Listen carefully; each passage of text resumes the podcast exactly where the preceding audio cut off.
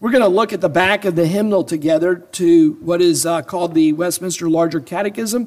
For those of you visiting, uh, this is part of our standards. Uh, we do not uh, put this above the Bible, uh, we just simply put our standards uh, forward as what we think is the best representation of what the Bible teaches. So if you'll turn to page 958 in the back of your hymnal, 958, we have been studying a couple questions at a time, the larger catechism. And we come to question 144. We're talking about the ninth commandment. Of course, the ninth commandment is, Thou shalt not bear false witness against thy neighbor. So let's look at first question 144. We'll talk about the duties that are required in the ninth commandment. And then, you know, take a deep breath Question 145 is a long one. Uh, what is forbidden in the ninth commandment? Okay, so let's uh, let's read together. Question 144. What are the duties required in the ninth commandment? The answer: The duties required in the ninth commandment are the preserving and promoting of truth between man and man, and the good name of our neighbor as well as our own appearing and standing for the truth, and from the heart, sincerely, freely, clearly, and fully speaking the truth and only the truth in matters of judgment and justice, and in all other things whatsoever, a charitable esteem of our neighbors, loving, desiring, and rejoicing in their good name sorrowing for and covering of their infirmities, freely acknowledging of their gifts and graces, defending their innocency, a ready receiving of a good report, and unwillingness to admit of an evil report concerning them, discouraging talebearers, flatterers, and slanderers love and care of our own good name, and defending it when need requireth, keeping of lawful promises, studying and practicing of whatsoever things are true, honest, lovely, and of good report. All right, take a break. All right, here we go. Question 145. What are the sins forbidden in the ninth commandment? The sins forbidden in the ninth commandment are all prejudicing the truth and the good name of our neighbors, as well as our own, especially in public judicature, giving false evidence, suborning false witnesses, wittingly appearing and pleading for an evil cause outfacing and overbearing the truth, passing unjust sentence, calling evil good and good evil, rewarding the wicked according to the work of the righteous, and the righteous according to the work of the wicked, forgery, concealing the truth, undue silence in a just cause, and holding our peace when iniquity calleth for either a reproof from ourselves or complaint to others, speaking the truth unseasonably or maliciously to a wrong end, or perverting it to a wrong meaning, or in doubtful, equivocal expressions to the prejudice of truth or justice, speaking untruth, lying, slandering, backbiting, detracting, tale bearing, whispering, scoffing, reviling, rash, harsh, and partial censuring, misconstructing intentions, words, and actions, flattering, vainglorious boasting, thinking or speaking too highly or too meanly of ourselves or others, denying the gifts and graces of God, aggravating smaller faults, hiding, excusing, or extenuating of sins when called to a free confession, unnecessary discovering of infirmities, raising false rumors, receiving and countenancing evil reports, and stopping our ears against the just offense, evil suspicion, envying, or grieving at the deserved credit of any, endeavoring or desiring to impair it, rejoicing in their disgrace and infamy, scornful contempt, fond admiration, breach of lawful promises, neglecting such things as are of good report, and practicing or not avoiding ourselves, nor hindering others such things as procure an ill name. There's a lot there to meditate on. We won't do it all tonight. Let's, uh, let's sing one more time here uh, before the word 119, Psalm 119, letter U, please. Psalm 119, selection, letter U.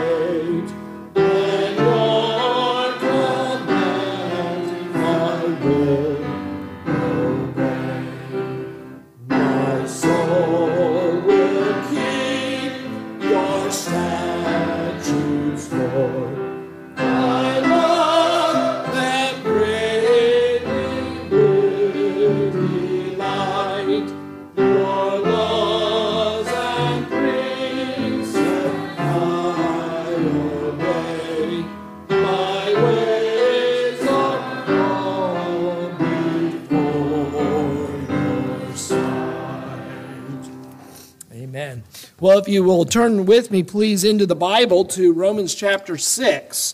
Romans chapter 6 tonight. We're going to talk about union and communion with the Lord and with each other. Romans chapter 6. I'll start reading tonight at verse 1. Romans chapter 6.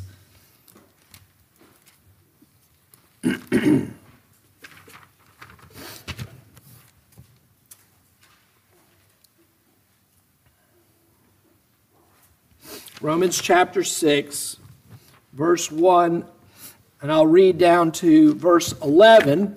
We're talking about uh, the Westminster Confession of Faith, chapter 26 of the Communion of Saints tonight.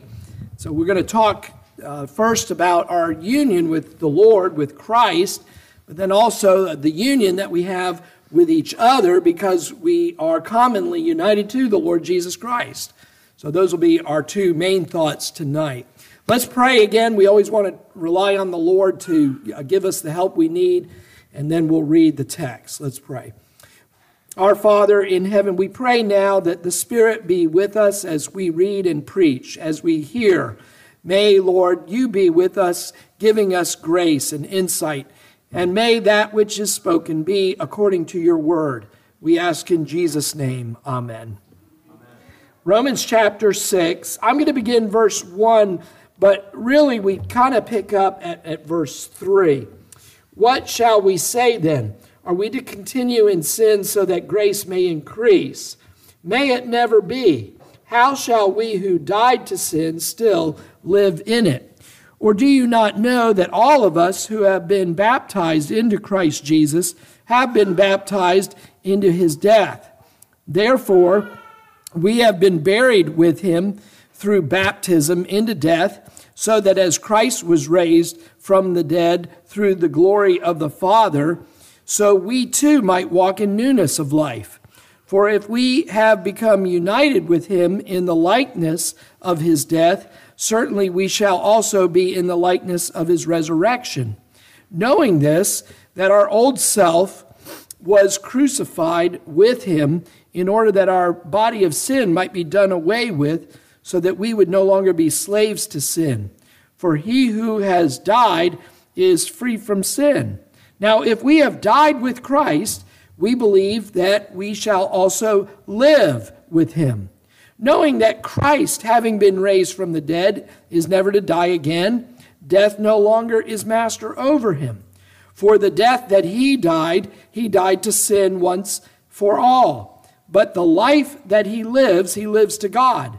Even so, that is, even so, you who are united to Christ, even so, consider yourselves to be dead to sin, but alive to God in Christ Jesus. And then, if uh, you want, you can turn to page 935 in the back of the hymnal and chapter 26 of the Westminster Confession of Faith. Westminster Confession of Faith, chapter 26, page 935 in the back of the hymnal. You should see in the upper right hand of the page a chapter entitled Of the Communion of Saints. Of the Communion of Saints. There are three sections here. I'll read them. You don't have to read aloud with me. Number one, all saints that are united to Jesus Christ, their head, by his Spirit and by faith, have fellowship with him in his graces, sufferings, death, resurrection, and glory.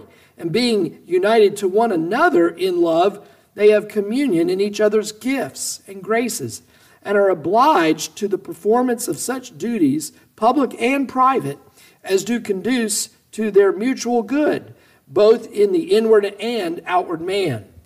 Number two, saints by profession are bound to maintain an holy fellowship and communion in the worship of God and in performing such other spiritual services as tend to their mutual edification, as also in relieving each other in outward things according to their several abilities and necessities which communion, as God offereth opportunity, is to be extended unto all those who, in every place, call upon the name of the Lord Jesus. And then finally, number three, this communion which the saints have with Christ doth not make them in any wise partakers of the substance of his Godhead. That doesn't mean that you're, you, there's no divinization of yourself here. You're not being absorbed into the Godhead here.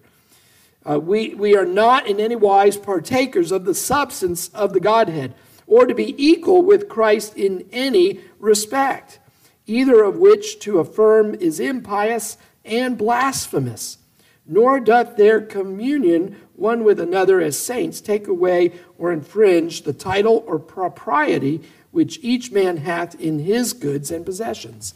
So, here, why do the uh, Westminster Divines talk about this chapter of communion with the Lord and with one another? Well, I think the reason they do so, and they put it here, is because last week, you'll remember, we talked about the church, the church of which Jesus Christ is the head, and we are members of his body.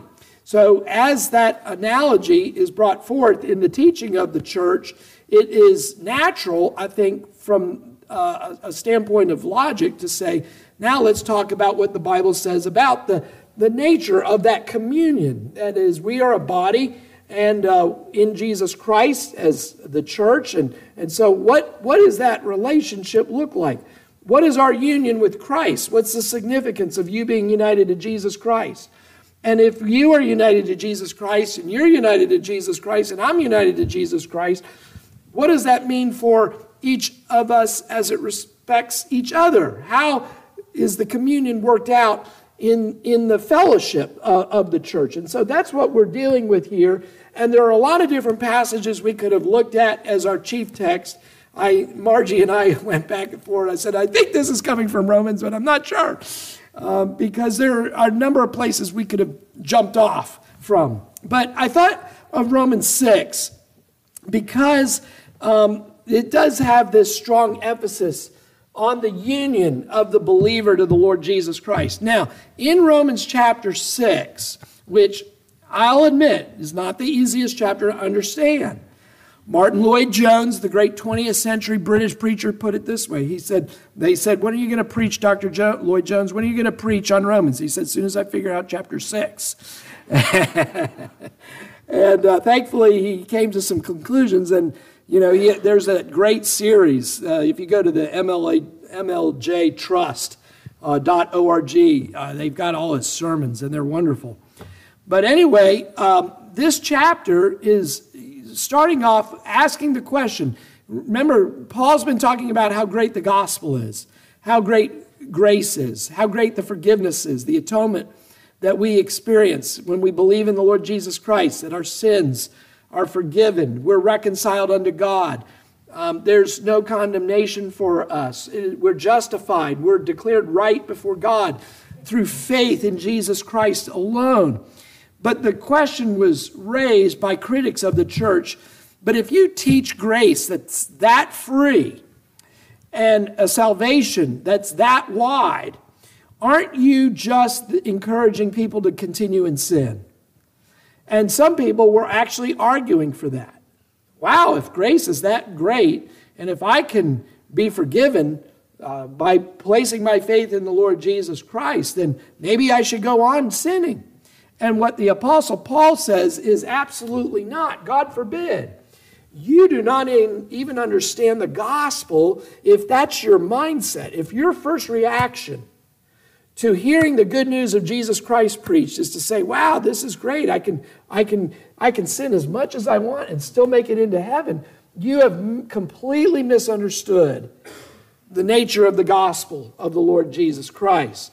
Because what the Apostle Paul points out here in Romans chapter 6 is that when you become a believer in Jesus Christ, you are brought into an organic fellowship with Christ, a union with the person and the work of the Lord Jesus Christ, even though you're living here in 2024 and Jesus Christ lived in the first century AD. Jesus Christ lived almost 2,000 years ago, and you're here today. And yet, despite that space, time, and geography, you nevertheless are brought into a vital union with the living Christ when you believe in Jesus Christ. And what that means is this and, and this is where it, it becomes complicated. When you believe in Jesus Christ and you are brought into fellowship with Jesus Christ, the Apostle Paul in Romans 6 here is making the argument that you have been brought into the life, the death, and the resurrection of Christ. You have been brought into life, or excuse me, yes, you have been brought into life, death, and resurrection when you believe in the Lord Jesus Christ. Notice what he says in verse 3 Do you not know that all of us who have been baptized into Christ Jesus have been baptized into his death? now, the Apostle Paul is saying, Look, I think he's talking about, you know, Lloyd-Jones thought it was spirit baptism. I don't think so. I think it's water baptism. But, but baptism is what? That baptism is the entrance into the church. It is the entrance into the body of Christ. It is, it is that sign and seal by which you now declare your union with Jesus Christ. And what does it mean that when you have been brought into this union by way of baptism? Notice what he says in verse 4. He says, We have been buried with him through baptism into death, so that as Christ was raised from the dead through the glory of the Father, so we too might walk in newness of life. when you have been brought into union, it's a, it's a naming ceremony. Baptism is a naming ceremony. You are named the name of Christ upon you. Remember, what baptism is, is not look what I have done. Baptism is look what Jesus Christ has done. Baptism isn't, baptism isn't supposed to focus on the recipient so much as Christ. It's a picture of the life, death, and resurrection of Christ, isn't it? It is saying that this individual, John Smith, Jane Doe, is now in Christ. They who were born with this natural name are now being renamed Christian. And they are brought into the union with the Lord Jesus Christ. And because they are brought into union with Jesus Christ, they experience in this union of Jesus Christ all the blessings of the work of Christ on their behalf. And so, what do they experience? Well, they receive, first of all, the righteous life of Jesus Christ. Jesus Christ is the sinless Son of God. The book of Hebrews says what? That Jesus Christ was holy, blameless, and undefiled. Jesus alone, as the second perfect man, the first being Adam, who lost that perfection in the garden when he sinned, but Jesus being the second Adam, or the last Adam, lived a perfect, righteous life. And so that righteous life is now your life. Listen, why does God accept you and me? It's not because you're a great Christian. it's, it's because Christ is a great Savior. It's because Christ, it's His righteousness that's in, it's transferred to you. It's the righteousness of Jesus Christ that is accepted by the Father on your account.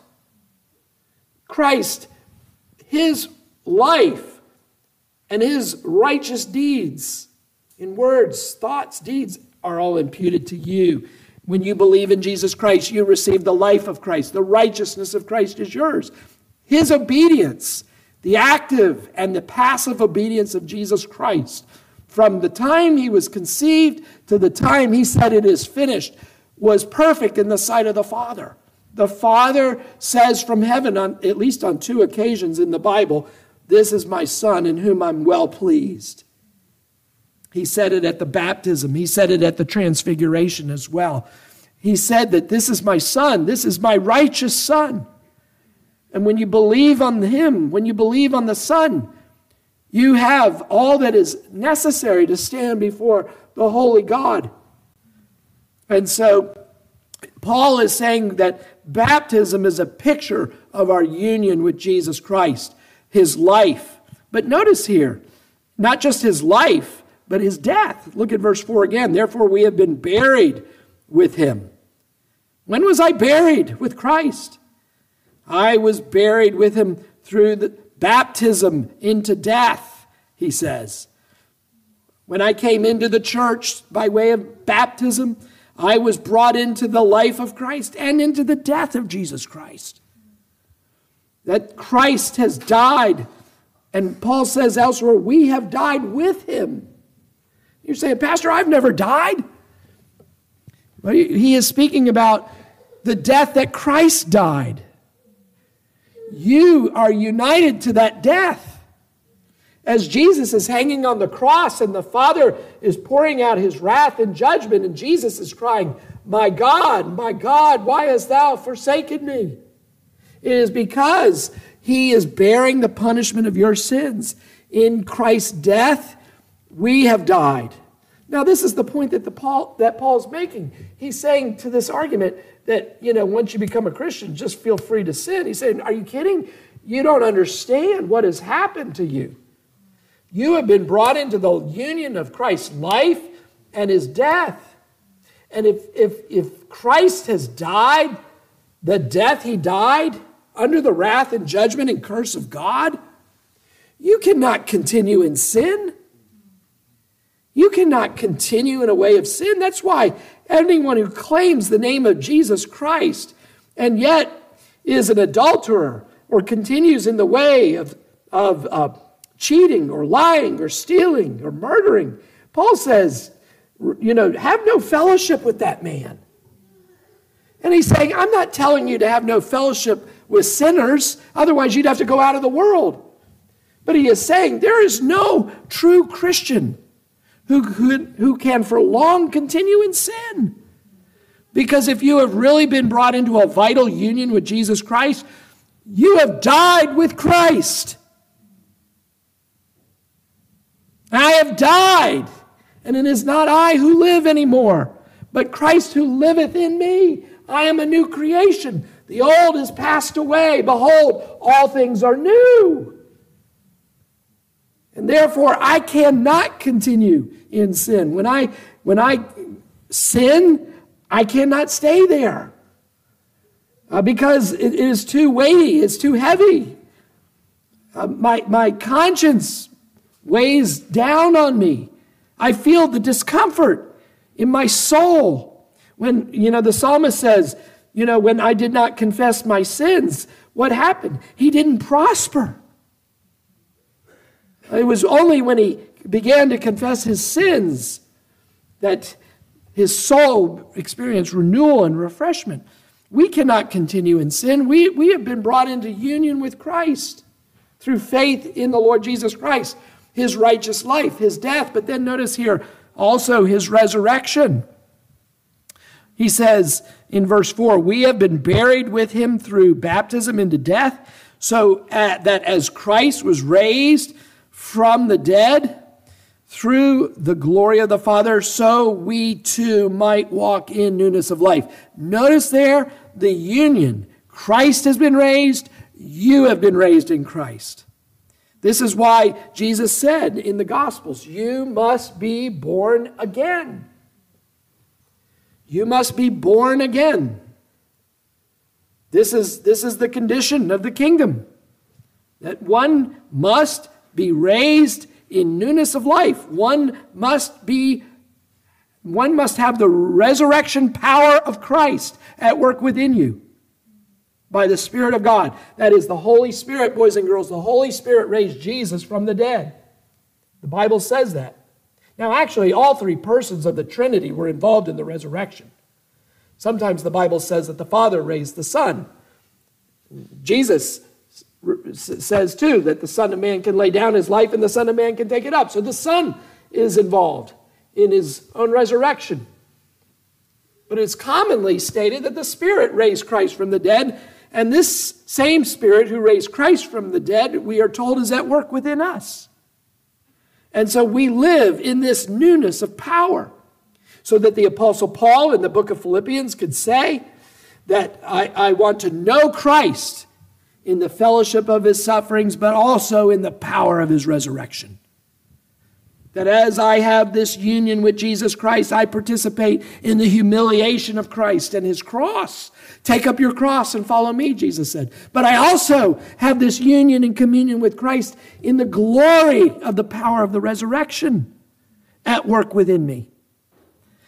I, as a believer, we must always keep both of these in mind. Part of our union with Christ means we participate in the sufferings of Christ and in the power and glory of the resurrection of Christ. Isn't it strange that Paul says that, uh, you know, that the church is filling up the sufferings of Jesus? So a strange verse, isn't it?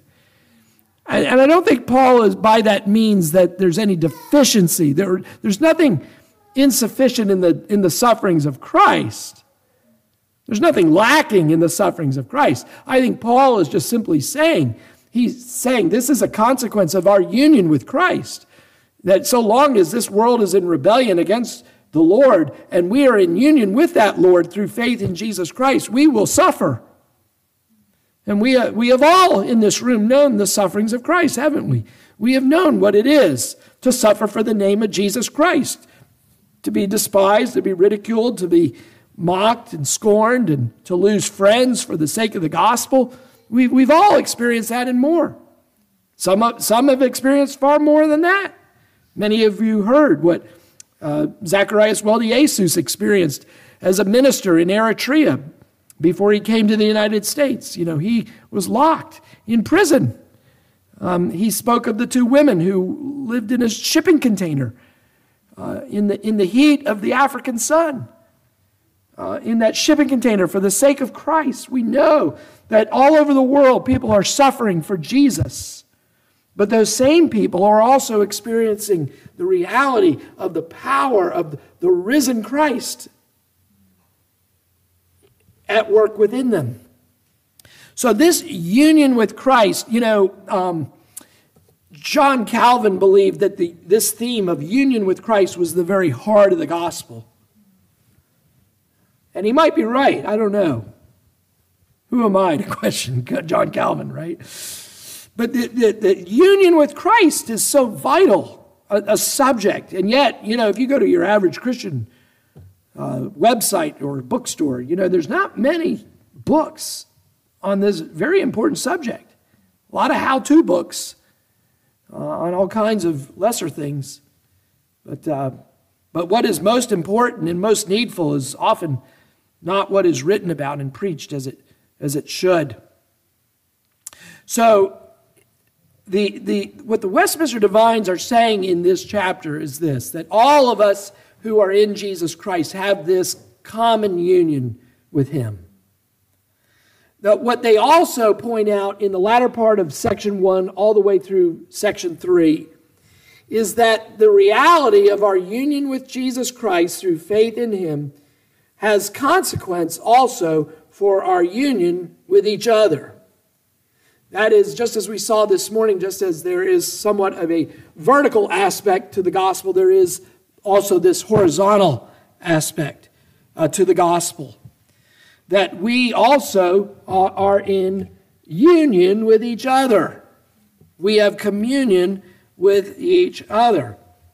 If you look at um, section 1, again, it says, All saints that are united to Jesus Christ, their head, by his Spirit and by faith, have fellowship with him in his graces, suffering, death, resurrection, and glory.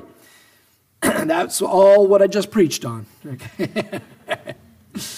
but notice the next part and being united to one another in love, they have communion in each other's gifts and graces and are obliged to the performance of such duties, public and private, as do conduce to their mutual good, both in the inward and outward man. So that's just a, a way of saying more simply that because of our union with Jesus Christ, we also have union with each other, and therefore we have obligations to each other, and we have also blessings from each other. That is, the Holy Spirit has given you gifts that He has not given me. Uh, and He has given other people in the church here gifts that He hasn't given you or me. And we are to uh, exercise the gifts that the Spirit has given us. Then remember that the gifts are ours, not for ourselves. The gifts are ours for the building up of the body of the Lord Jesus Christ. So you who have the gift of exhortation, keep exhorting. You have the gift of hospitality, keep showing hospitality. You who, you know, have the gift of mercy, keep showing mercy. And, and you could go through, you can go to Corinthians and look at those sections in 1 Corinthians 12 through 14 or Romans chapter 12 and following and look and you'll see a lot of passages that talk about the inner workings uh, of the church let's just go ahead and, and, and maybe look at, uh, turn with me into Romans here and um, look at um, Romans 12. Excuse me. Romans 12. And look at verse, uh, let's just start at verse 4. Romans 12, verse 4. For just as we have many members in one body, and all the members do not have the same function, okay, not everybody can be an eye, not everybody can be a hand. Uh, we, we have many different functions. Verse 5 So we who are many are one body in Christ and individually members of one another. Since we have gifts that differ according to the grace given to us, each of us is to exercise them accordingly. So we are supposed to be using our gifts. We are stewards of the gifts that God's given us. Sometimes, if you're a faithful steward of the gifts God gives you, God gives you more gifts. And you need to develop those gifts. Like any gift, it's a gift, but it needs to be exercised. Okay? You can be good at music or you can be good at, let's say, athletics at a natural level, but those skills need to be honed. That's why you got to practice. Since we have gifts that differ according to the grace given to us, each of us is to exercise them accordingly. If prophecy, according to the proportion of his faith. If service, in his serving. He who teaches, in his teaching. He who exhorts, in his exhortation. He who gives, with liberality. He who leads, with diligence he who shows mercy with cheerfulness. And, and he goes on. And you can see similar uh, parallel passages in Corinthians as well that go into even a little bit more uh, detail. Now, the second paragraph of chapter 26 in the Westminster Standard says this Saints by profession are bound to maintain an holy fellowship and communion in the worship of God. So, the first thing that we see here, um, in addition to the fact that we've been given gifts and that's for the mutual good of the church, not just for ourselves. Notice what the first thing they said, and this really kind of conjoins with what we saw this morning. It means that you need to be in the worship of God. You, you cannot be absenting yourself from the public services of worship. You need to be in the church uh, there, and you need to be worshiping. Remember what we saw in Hebrews this morning when it, it, the book of Hebrews, boys and girls, said, you know, warned us, you know, don't, don't be neglecting the gathering of the saints as it is the custom of some. Now, think about that. In the very first century of the church, you know, people always want to talk about, oh, the halcyon days of the church. Early, that's what I want to get back to. I want to get back to the early days of the church. Listen, they had problems just like we have problems. There were people skipping church back then, just like there are people skipping church today. Okay? And the author of Hebrews is saying, Some of you have gotten into the habit of skipping church. Shame on you. You ought to be in the body. You need to be exercising your gifts. You need to be stewardship. Now, there are times of necessity and mercy that take us away from the church. I understand. But unless you are providentially hindered, you're supposed to be among the people of God especially on the Lord's Day. Um, I'm a little bit loath to press harder than the Lord's Day. Uh, I can, I think it's a great idea if you come to the midweek prayer meeting. Um, but you know, the Lord's Day is His day, and uh, so we need to be in His house on the Lord's day. It's not the Lord's morning; it's the Lord's day. Six days you shall labor, do all your work. The seventh day, is for the Lord.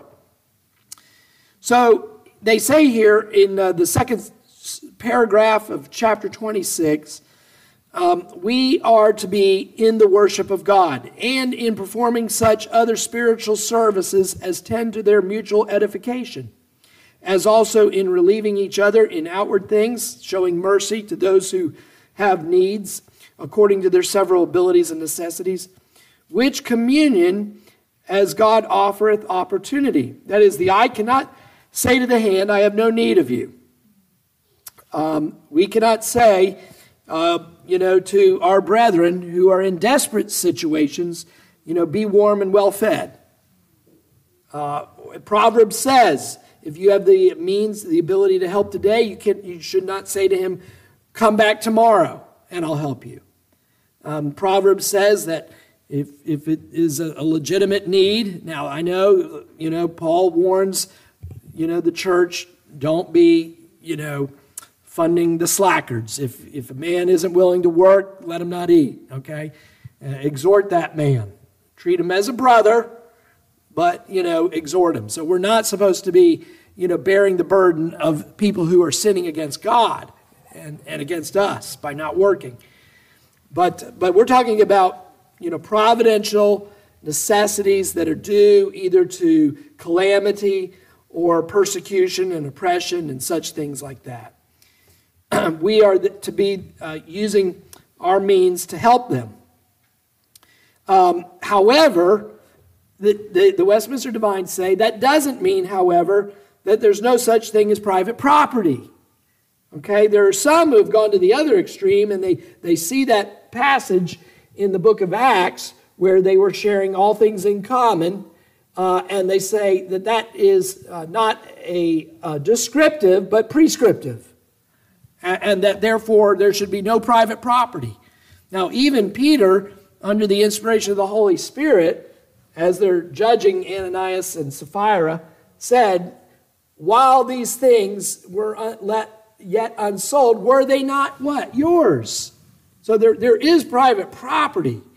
Uh, the communion that we have with one another uh, does not eradicate private property. Private property is um, inferred in the, in the commandment, thou shalt not steal. It's, it's inferred in the 10th commandment, thou shalt not covet. Um, and, and so we, we don't obliterate it. So notice section 3 there. It says, This communion which the saints have with Christ doth not make them in any wise partakers of the substance of Godhead. That is, we're not, we, we are not being absorbed into uh, the deity. Uh, that is not what is meant by communion with God. And we are not to be considered equal with Christ as the Son of God. But it says, Nor doth their communion with one another as saints take away or infringe the title or propriety which each man hath in his goods and possessions here. So we do have obligations to one another, but uh, this ain't communism, okay?